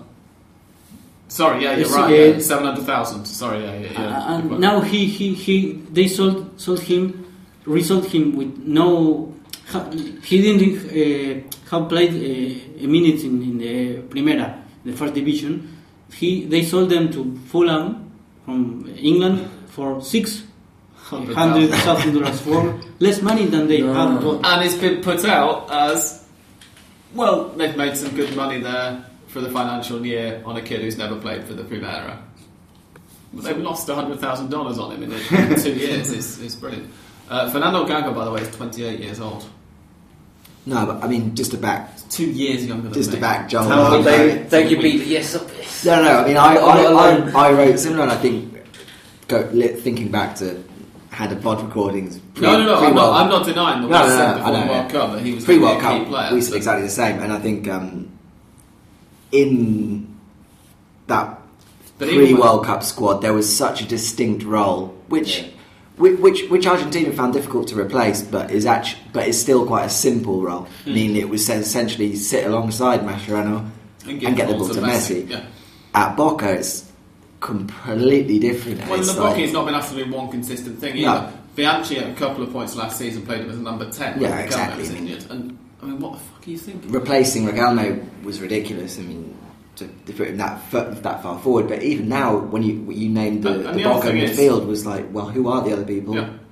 Gago. We, then we, we know all the names, but can you think of anything really good that Yeah, any but of they're not. done? They're not names on the market that people are looking at to sign and take No, to Europe. I mean, No, no, exactly. Erbes, Cristian Erbes was one of them actually, but um, but no, it's not. It's, it's far from vintage for sure. And the But other point is that last season, even when we were talking about Gago being key for Argentina, we were still qualifying that with, even though he's shit at the moment. Yeah, yeah, yeah. Uh, it wasn't like we were under the impression that he was he was really good domestically. Plus that that We've not even- last season weren't way- even that good, but Sorry, they were better than this ver- version with Riquelme in that midfield and Sanchez Mino. If Boca Juniors are, are, are, are the man lying prone on the floor at the moment, or better said, if Boca Juniors are, are, a black man walking towards us with their hands above their heads and we're the Ferguson police force, I don't want to shoot. And uh, I, I, I, want, I want to stop laying into them right now um, and just point out that we haven't even mentioned the result of the match yet. We, it was a 1 0 win for Newell's Old Boys, and the reason that I mentioned at the very beginning of this discussion uh, that a famous surname came back to haunt Boca Juniors is that a debutante, an 18 year old and 11 day debutante uh, called Tevez, scored the winning goal for Newell's Old Boys, the only goal of the match. It was fantastically taken. Um, he was playing wide on the right of a Newell's 4 3 3, a very Martino like formation. From What is funny ago. about this guy is that when they Mauricio, by the way. they do name. they do they obviously do the interview after the match and of course it was him because he scored the goal and they asked him how how was that he he shot on that that, that on target and he said no I never shot on target I always do the pass to, to the, my teammate and, and he was like well I I, I, I saw the space and shot Mm. something like that like was a casualty Yeah. I think Uh, as well a very the, good finish the from fact that well outside the box and quite an angle as well. Yeah, across, yeah. across the Do you think the That- goalie should have got it? yeah, yeah, I think, yeah, yeah. definitely. yeah. definitely. When I It saw was- when I first saw, it, I thought quite a bit that's, as an, he got that's a great goal. slow, And then with the replay, I thought mm, there's a question mark. Yeah, good call. But I think um, with it with it being another 18 year old making his debut this season, that was what brought me back to my point that I made with Independiente. Is, is another team. Obviously, Newell's have a reputation of bringing through young players, but the Torneo Transición, with there being basically no repercussions, Yeah, is an opportunity, and I think we're going to see it a lot this season because River did the same. We'll, we'll get onto that. But yeah. lots of these teams are seeing this as a great opportunity just to bed in all these youngsters, give them the opportunity because they're not even. It's not before like uh, contributing to the promedio. Yeah. It means absolutely nothing. And That's a that's, point. that's Yeah. assuming that this thing about no relegation actually gets voted through. By the way, the, But even then, this it would be this season at least would be nothing, right? Yeah, yeah. this half season. Yeah, As, it, as it stands, there, Um, So regardless right? of the future, And this at least that, six what, months is. what are you gonna buy? River went to ask for Izquierdo, a Colombian guy from Once Caldas, and they asked ten million dollars. So it's impossible to buy anything. For an Argentine club, of course, for, Argent, for Argentines Oh, yeah, generally, and for clubs, it's just as difficult. It's very hard to get hold of dollars. Yeah, So you fin- basically financially, there's shop- a there's a good You almost reason. have to shop domestically at the moment, Yeah. unless you sell a player outside for X number of dollars. Um, since we mentioned Riquelme, sorry, um, Neil. Uh, since we mentioned Riquelme uh, very briefly during that Boca discussion, he scored on his debut for Argentinos in the B. He scored the only goal of the game. They won 1 0 against Boca. Isn't that funny? Boca Unidos. Um, it was a very well taken goal, but even more so than Tevez' against Boca Juniors. Um, it was perhaps one which the goalkeeper really should have kept out. It was a dipping shot from outside the box, so in some way a bit similar. Um, but he's up and running for Argentinos, and now Gimnasia versus River Plate, the only game that we've not talked about yet. It was a 1 1 draw with two very late goals, and in spite of the fact, and I know Joel got quite annoyed with me on Twitter for mentioning this, but Gimnasia asked for this game to not be played at 9.30 at night. They asked for it to be played during the afternoon so they could play it in El Bosque, which is their own stadium, and which is currently having the floodlights redone, so they can't have floodlit games. Um, and I wasn't really meaning it as a criticism of the AFA, I was more meaning it as just irony. Yeah, that sure, sure. When the AFA say, no, you can't have this, it has to be the 9.30 at night game, the floodlights failed in the Ciudad de La Plata, um, with the, the municipal stadium in, in La Plata. Um, You're, you're absolutely failed. right. I, I wasn't that annoyed. It was just that uh, merely saying that. First of all, it's not up to clubs to say when they play. Um, Mm. You know, that you can put in a special request if you've got Libertadores, you've got a long trip to Mexico, whatever. Then that's fine. But it's not up to them to sort of say. And And if you play particularly- River or Boca, you're going to get that sign slot. You've that- got that- 50-50 that's, chance that's of a given. And then particularly, it's not up to you on the basis that you're in first division and your stadium doesn't have floodlights. It's Yeah. just ridiculous. So, uh, but of course, within that, it doesn't change the fact that it's ridiculous that the Unico, which is the most modern stadium and is is a beautiful stadium, it's great. Um, but the fact that it had had uh, lights out there is uh, reflects very poorly on. And On- then on there was a everything, really. shutdown. The game itself, electricity. The game itself was, I think, fairly dull. Yeah, it was. Really, Yeah. Teo Gutierrez, uh, substitute in the second half, scored with a header from a Leonardo Pisculichi free kick. This time, well, not this time, but maybe October, November last year, we were talking about how Leonardo Pisculichi had been either setting up or scoring every single Argentinos goal up to that point. Um, and so far, that's the case at River as well. They've scored once and he set it up.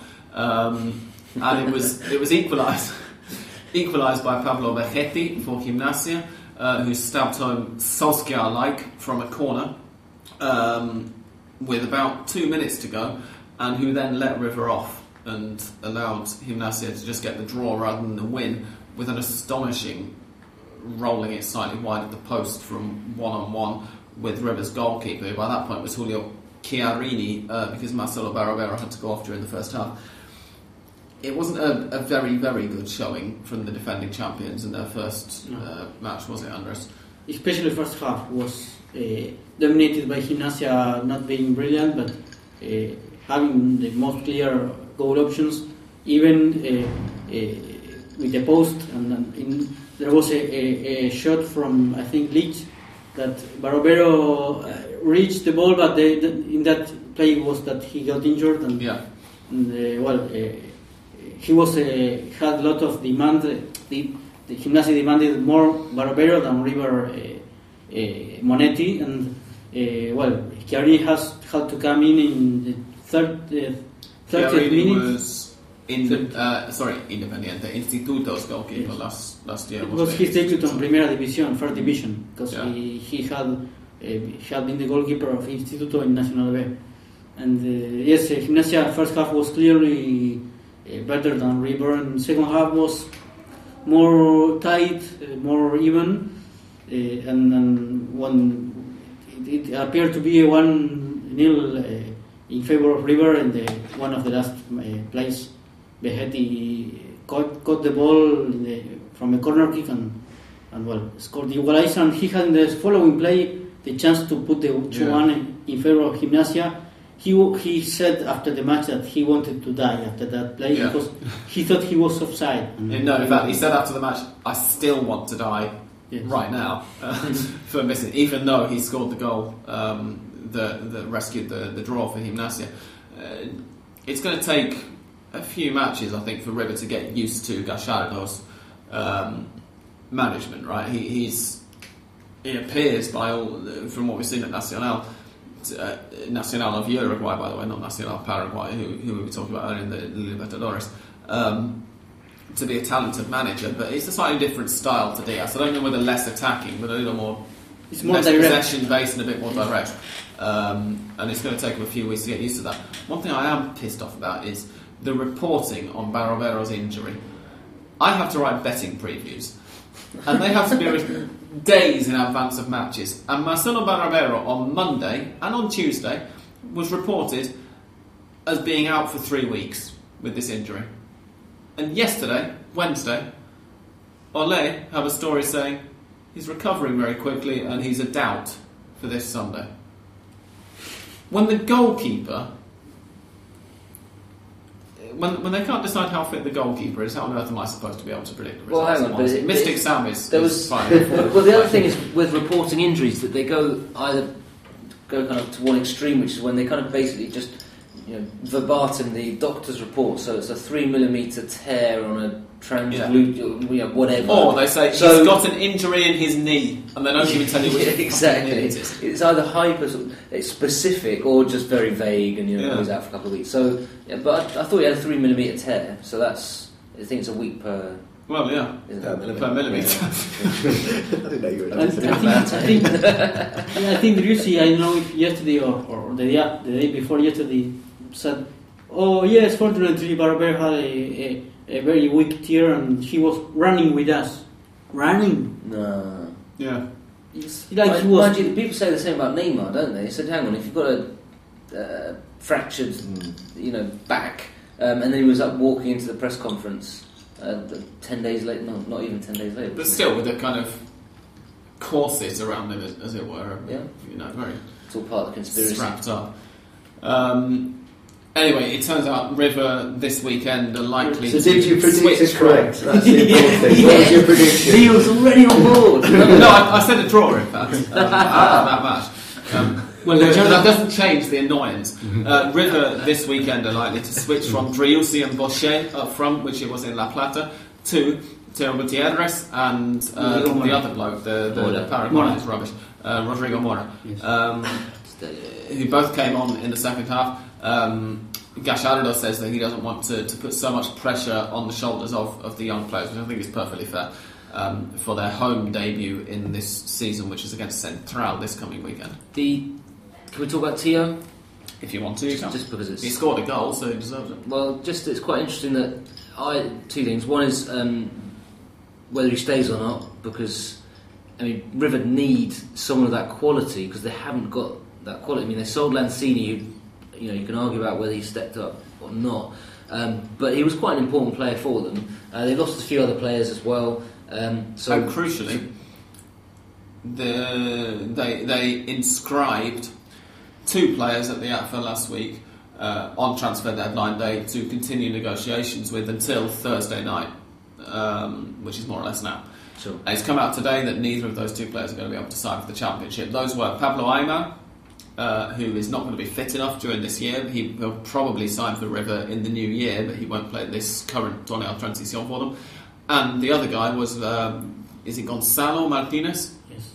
The surname is certainly Martinez, but the first name is Gonzalo. Pity Martinez from Um, Titi Martinez. F- uh, of Huracan, who it came out, I think, about an hour or so before we started recording, um, wasn't going to be signing for River, so they've not got a number 10 now, essentially. They, those were the two guys who they were planning to, to replace Mancini with. Neither of them Sure. through. So, so right, okay, that's interesting. So they're not, so not looking like they're going to get any more real quality players in.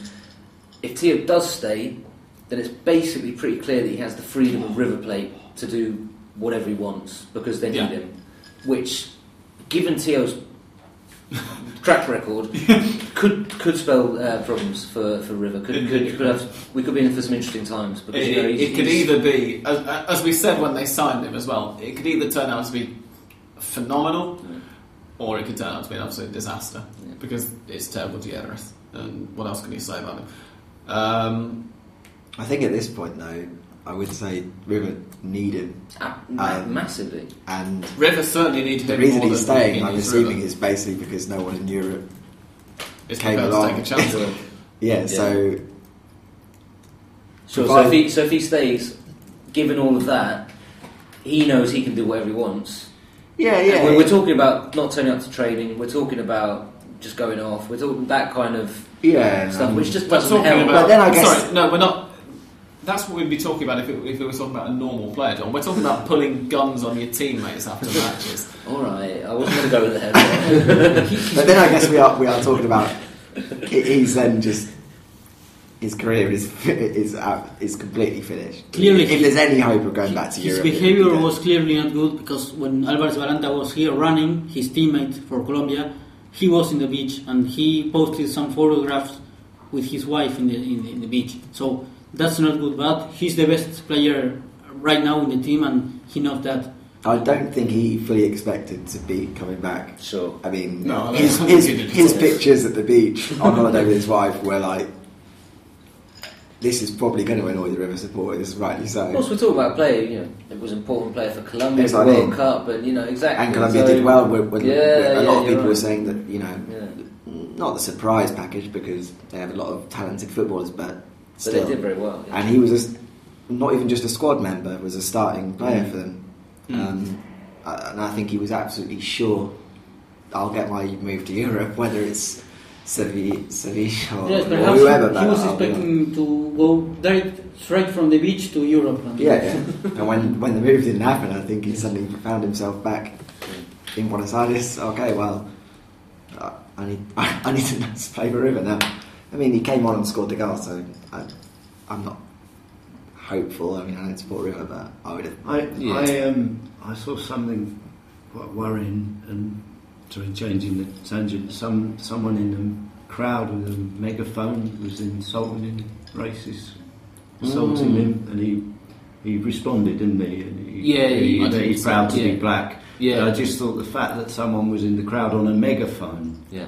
And and and didn't get arrested or anything. I Sure. presume. This I is don't the know what happened. crowd, by the way. Not yeah, the, it's not yeah. the- Sorry, yeah, of course. Sorry. I, I wasn't quite sure the story behind that. Um, I, I, I missed. I only saw the, the response when he, he, he tweeted something about I'm black and I'm proud and something. Yeah. Tail. Yeah. yeah. This is interesting because I wonder whether in Western Europe people will even pick up that he's black. No, he wouldn't be considered black. Eder Alvarez Balanta, yes. Sure, sure. Carlos Carbonero, yes. Teo. That's the first I've heard of him being black, to be honest. It hadn't occurred to me before. Yeah, no, he he- doesn't look. yeah. Uh, I think in Ar- in Argentina and in Argentinian. Well, Argentina is a country where a lot of people who are of black descent don't even recognise that they are themselves. Let's say. Yeah, yeah, exactly. But Yeah, Yeah, it's, it- it's a that com- racial sorry, sorry to raise it. It's a complex i- fascinating i- about issue, isn't yeah. it? I, I mean, Very the, the indigenous Indians are often considered Mm. morenos, aren't they? Mm. I- yeah, Yeah, I, I, I just thought it was the fact that someone in the crowd on a megaphone Yeah, was yeah, able yeah. to insult him and get Yeah. away with it. That Yeah. was the, my point. Really. Yeah, yeah. Indeed, yeah. Um, that's your lot for this week's uh, fixtures. San Lorenzo versus Olimpo is going to be played, I think it's on the 30th of August, which is in uh, two weeks. No, that's a Saturday, so there have to be league games that weekend as well. San Lorenzo Olimpo is postponed until a future date. Some of their fixture lists put it on the 30th of August, but San Lorenzo presumably going to be playing, and Olimpo indeed, they're going to be playing on that weekend. Um, so we're not quite sure when it's going to be. As a result, of course, of the fact that, as we mentioned last week, it fell between the two legs of San Lorenzo's Copa Libertadores final. Um, so now, having discussed this week's football and a load of other stuff, uh, the next music that you will hear is Mystic Sounds theme music, and when we come back, I'm going to tell you what to bet your pocket money on this coming weekend.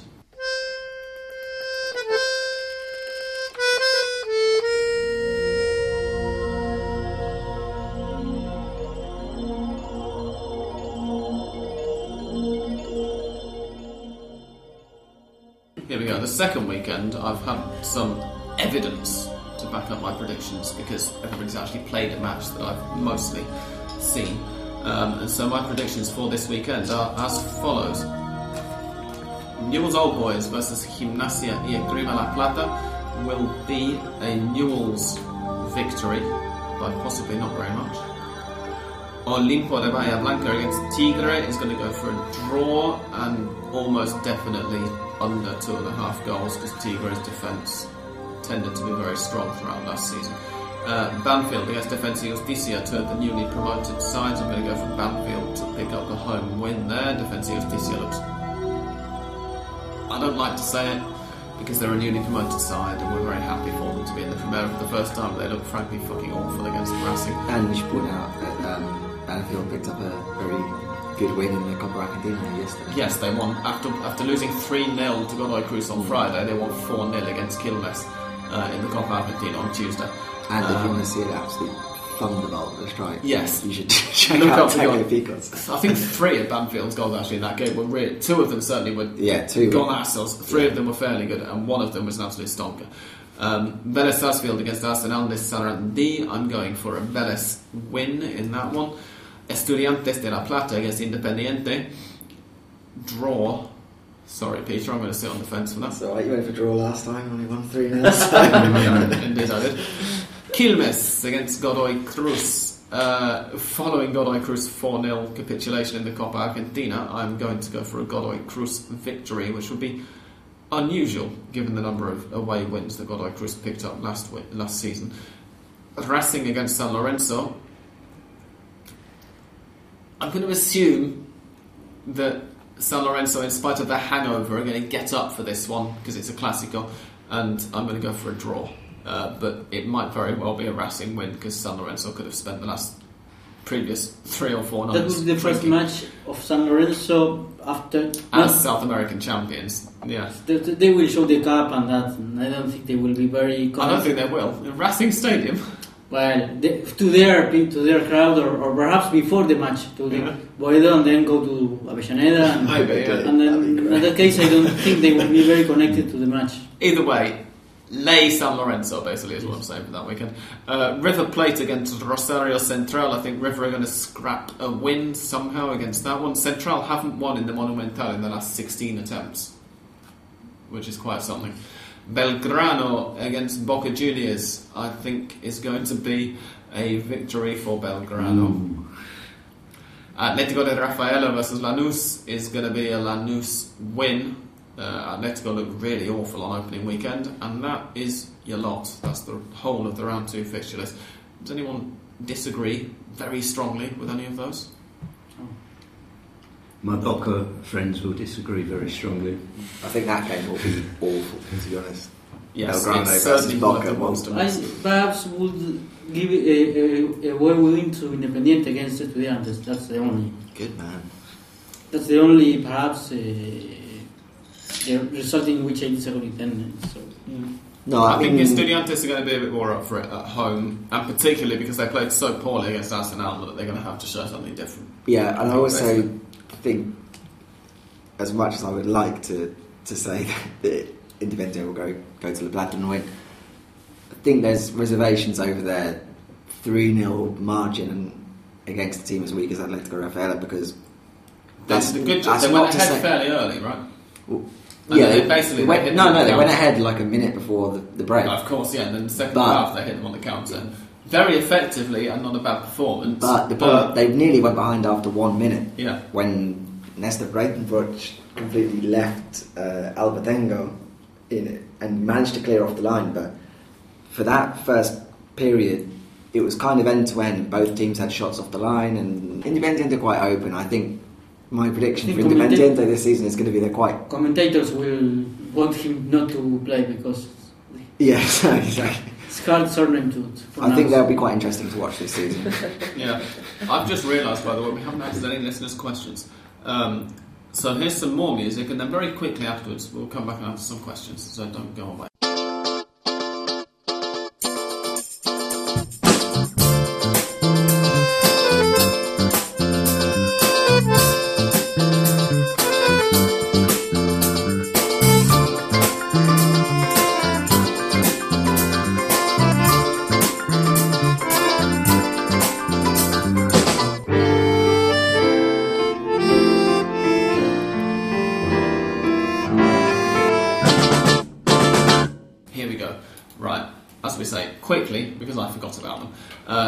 Monroe, first of all, as Carlos Carbonero is rumoured to be close to joining Roma and then loaned out due to the non EU rules. How do we think he'll do in Italy? I made him player of the year last season. Uh, he was absolutely brilliant after a poor start for River Plate. Had a First first, championship Yeah, and then a and then good I mean, he second was, he was just brilliant last season. Just he dominated the, the right flank, And he had really been for two straight seasons as well at Arsenal. T- two Yeah. long seasons. Exactly. Uh, I think. I think. Am I right in thinking that for Arsenal and Estudiantes he played slightly more centrally? yeah. Yeah, I think. I, I mean, I, you know, he's he, Almost more great. of the kind of role that Di Maria played at the World Cup rather Mhm. than, whereas at River he was shunted out to the wing more. And he scored sure. some absolute belters for Yeah. Arsenal. Yeah. Yeah, yeah, yeah. No, I think he, he's really. I was really impressed with him last year. Really impressed. So, um, should, should, I mean, And he went to the World Cup now. In, in the end, He He did. played, a ma- he played the third group though. he wasn't in the original. No, he wasn't, and then he No, was was not called. there. No, someone got injured and he got Yeah, called yeah. up in, in replacement.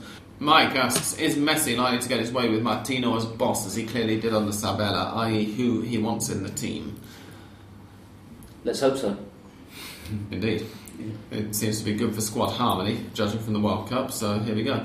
Uh, Rob Brown asks, will San Lorenzo make it to the final of the World Club Cup, and will Nestor Ortigoza survive if they do? Yes, they will. Right? Clearly, San Lorenzo against Real Madrid will be the final. Of course. Right, but we've, we've said that we could say this about the Copa Libertadores winners uh, for the last few years, and yet more of them have lost to in the semi-finals than have won since the other confederations were allowed in. so it's iffy, right? They have a chance, but they, as we mentioned already, they, they've been decimated. The squad already, even before the, ch- the final finished. Um, so we'll see who they've still got in December, and then we'll answer that question again. Ask us again in four months' time, Rob. Um, Sasha, and this is the elephant in the room that I asked, that I mentioned earlier on. Sasha says, "Is Carlos Tevez going to get a recall with Martino in charge?" Sasha. He was asked this today, wasn't he? He was, press yeah. conference? He The- was. his words were the opens of the national team are open for everyone. So if we respect, exactly, exactly what Sabella said. well, then Messi said, "I don't feel good with Tevez," and Tevez wasn't called up. But, but uh, if Martino, if you we respect, or, or Martino respects, However. he says, he's saying perhaps we, we, we I don't say yes, I, and I don't say no. Well, yeah, but I mean, in, However, in the initial press I- I conference, there's no way. yesterday. No, no There's way. no way he's going to say, no, Tevez is not in my plans Exactly. at all, or I'm going to be calling him up for my first squad, because Uh, that would have been the headline. Julito Grondona, Julito, president of, our, of, of, of Arsenal de Sarandi, and one of the AFA uh, directors, who obviously, because of who his dad is, is quite an important AFA director at this moment in time, uh, said yesterday that there are no players who are off limits for Martino, and Martino have been informed of that. Um, however, Infobae, who are an online uh, news kind of agency, let's say, here in Buenos Aires, um, claim that Sabella, uh, Sabella, sorry, Martino is going to have conversations with Mascherano and with Messi. He's going to talk to them about how well they get on with Tevez, and if those two say no problem with Tevez at all, Tevez will be called up. If they say we don't like Tevez, Tevez doesn't get called up. Martino apparently himself is a big fan of Tevez and would rather have him in the side than Higuain. Um, this is again according to Infobae, but uh, uh, it's going to depend very much on what Messi and Mascherano say. And I think there's nothing wrong with that necessarily. Because if, again, as I said before the World Cup, when everybody was saying, oh, for the shortlist of 30, they prefer Franco Di Santo to Carlos Tevez. No. The choice is not Tevez against anybody else, it's Tevez against Messi. If you call one up, you can't call the other up. And given that choice, you have to call Messi up, surely. Ma- Don't? Mas- Mascherano and Tevez are very good friends, of course. You know, they go back a long time, don't they? When they were transferred together to West Ham and the Corinthians, and, that, and they get on very well. Um, I know that for a fact. Um, I I think Tevez will be called up if there's injuries, won't they? If, if they need him, Yeah. I can't see I- I him think get. I can't see him get because they've got s- that surplus of strikers that Argentina have. Mm. Uh, there's no need for him at the moment, is there? Uh, and the final question, also from Sasha, is Will Stracqualursi ever return to Argentina? I hear he's been tearing it up in Ecuador. Amazing. Uh. He's been off the radar a little bit, hasn't he? Bring back the Strack. What's With I, I mean, I don't follow A that. return to What Tigre one football? day has got to be. Well, he's, he's he's a Cologne supporter, isn't he? He's got Cologne tat. Is he? Yep. I didn't know that. Yeah, he does. So, um, so you'd, you'd guess so, but um, yeah, I mean, he's off the radar. Where is he tearing it up? Sorry, Ecuador. Ecuador. Uh, Emelec, isn't? Yeah, that's right. Uh, Rafael Correa, the Ecuadorian president, tweeted about um, something about the strap. yeah, yeah, yeah. Well, Correa obviously a big Emelec supporter. This is what you get for being a proper political journalist now, Joe. Yeah, exactly. you know the president's like as well. I can bring you yeah, exactly what the what the famous president. Different dimension to have the plot analysis from Norm. Um, those are all the listeners' questions for this week. Thank you for keeping them relatively brief, listeners, because as I said, I completely forgot about them. Um, and now that's that's it. We apologise for having such a long episode during the season. the pre-season episode is one thing, but after it started is another matter. But there was a lot to talk about, as we hope that you will uh, recognise. For now, it's time to bid farewell and say please join us again next week when presumably we're going to be recording before Thursday because there's no meaningful weekend for midweek football next week, is there? So maybe Tuesday or Wednesday. Wednesday, probably. Um, so it'll be online, what, 24 hours earlier, fingers crossed. Yes, Copa Sudamericana starts September. right?